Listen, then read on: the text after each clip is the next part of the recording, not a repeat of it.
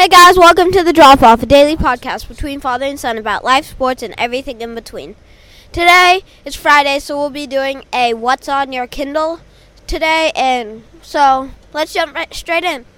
What's on your Kindle, Dad? Well, recently I've been reading a book called The Bomber Mafia by Malcolm Gladwell. Have you ever heard of Malcolm Gladwell? He's a journalist, author. These days, he has a really um, popular podcast called Revisionist History. He's known for having kind of funky hair. Uh, he's a Canadian, and what he's known for is really taking like he. Have you ever heard the idea of like ten thousand hours to become an expert? So he popularized the idea of in order to become an expert at something, you need to put ten thousand hours of work in it.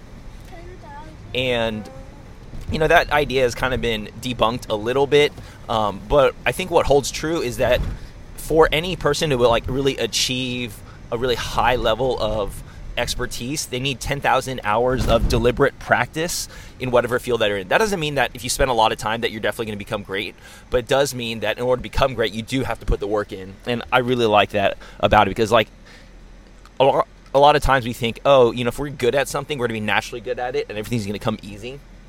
But all the greatest people are hard workers. You'll find very, very few people who don't work hard at their craft succeed to the highest levels. Anyways, the recent book that I'm reading is called Bomber Mafia, and it's about World War II.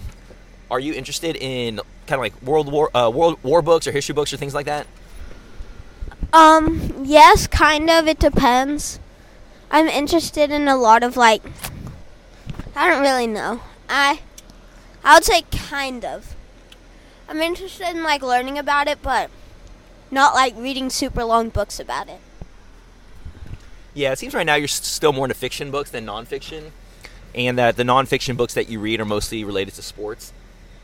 But Bomber Mafia is based on a series of podcasts that Malcolm Gladwell did in his podcast, Revisionist History, and it just follows the story of a group of men who really created the modern U.S. Air Force. And so, you know, planes were a 20th century invention, right? So all wars before the 20th century were fought either on the ground or in the in the sea.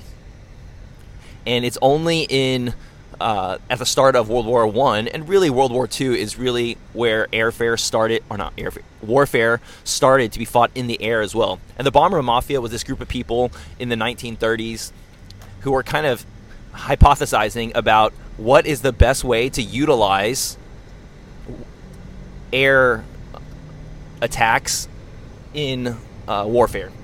And so all previous wars had been fought, like you said, in the trenches, and millions and millions and millions of people died in the armies of World War One. And so the Bomber Mafia, these group of American Air Force guys who got together and said, hey, what is a way in which we can prevent that kind of mass death? And the idea they came up with was by using planes, bomber planes specifically, in order to attack strategic locations of the enemy so that they would no longer even be able to fight. And they say, hey, if we are able to do that, then we can prevent a lot of people dying and we can still end the war. What do you think about that idea?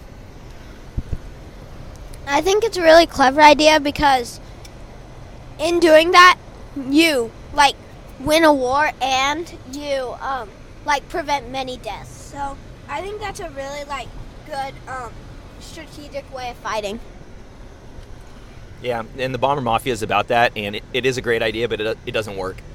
That's that's the problem. It doesn't work. It's all like hypothetical, theoretical, in a vacuum. Yes, it would work, um, but it didn't. And so it's just a story about kind of how you make decisions and what consequences those decisions have. And oftentimes, when you're so committed to something, this is one of the big ideas of the book.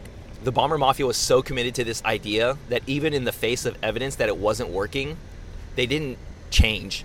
They didn't try to do a different idea. They went to a, they just doubled down and tried to do it even more. And that's kind of a human psychology that affects our own lives as well. All right, I haven't finished the book, but it's really good so far. Malcolm Gladwell is a really interesting writer, and so once I finish it, maybe by next week, we'll talk about the second half of the book. What about you? What's on your Kindle? I had a question. Have you finished the book about the Comanche? No, I never finished that Comanche book because I had to return it back to the library, but I do want to pick it up because, as um, I was talking about earlier, Empire of the Summer Moon, it's a super interesting book. But no, that's a good reminder. I, I haven't finished that book. Okay, so uh, the books I'm reading right now are um uh so this book called How to Train Your Dad by Gary Paulsen and a book I learned about in school called Call of the Wild. I've only gotten like about two chapters in, but it's really sad. Or like there's a lot of like humans fighting dogs. How, what made you want to read this book? My friends at school said it was a really good book. Yeah, it, it is. A, I think it's a classic of kind of junior adult literature, but I've actually never read it. Would you recommend me reading it?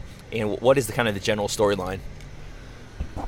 Like I said, I've only been like two chapters in, so I don't really know. But my friends have said it's like about this dog who's like fighting to for like survival, and right now he's like he. I think he's like stuck in the Arctic, and they're like using him as like a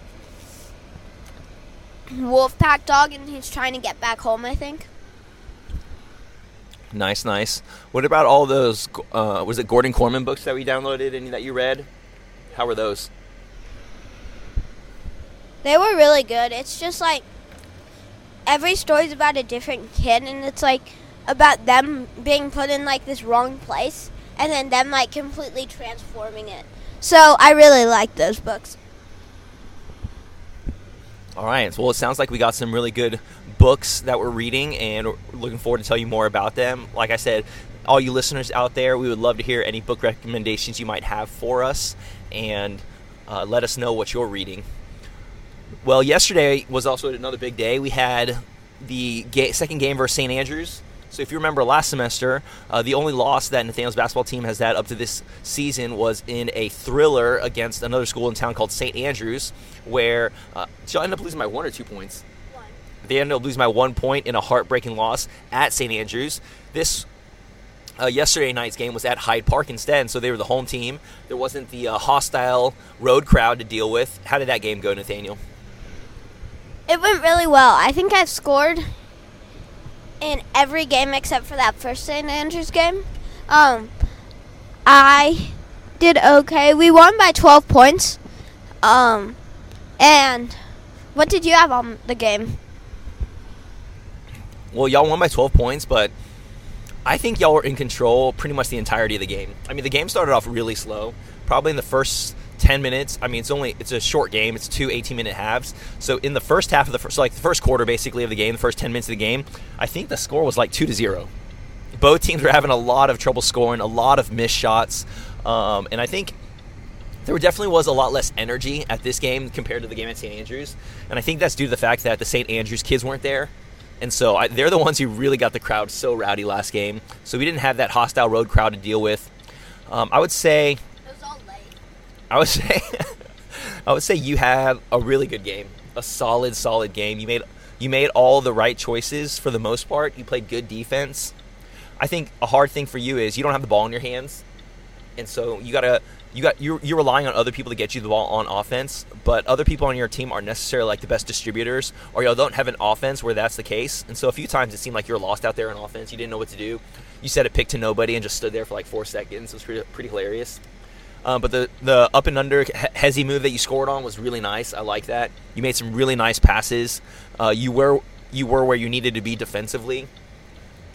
And so overall, I would give you a. I'm gonna go in B plus for this game. You didn't put the ball in the basket as much as you have previous times, but that's no fault of your own.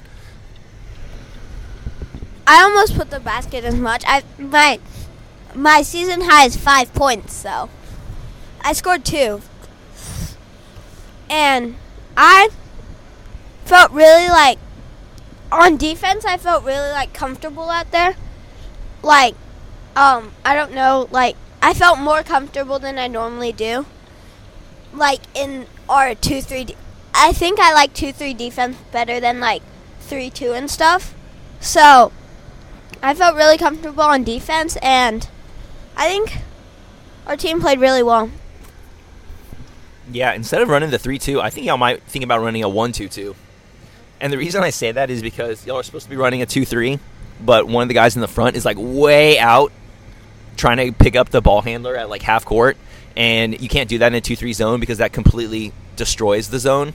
And so maybe if you do a 1 2 2, then you can get that one to pick up the ball handler, and you still have the 2 2 behind him. Yeah. Anyways, I know Box and one.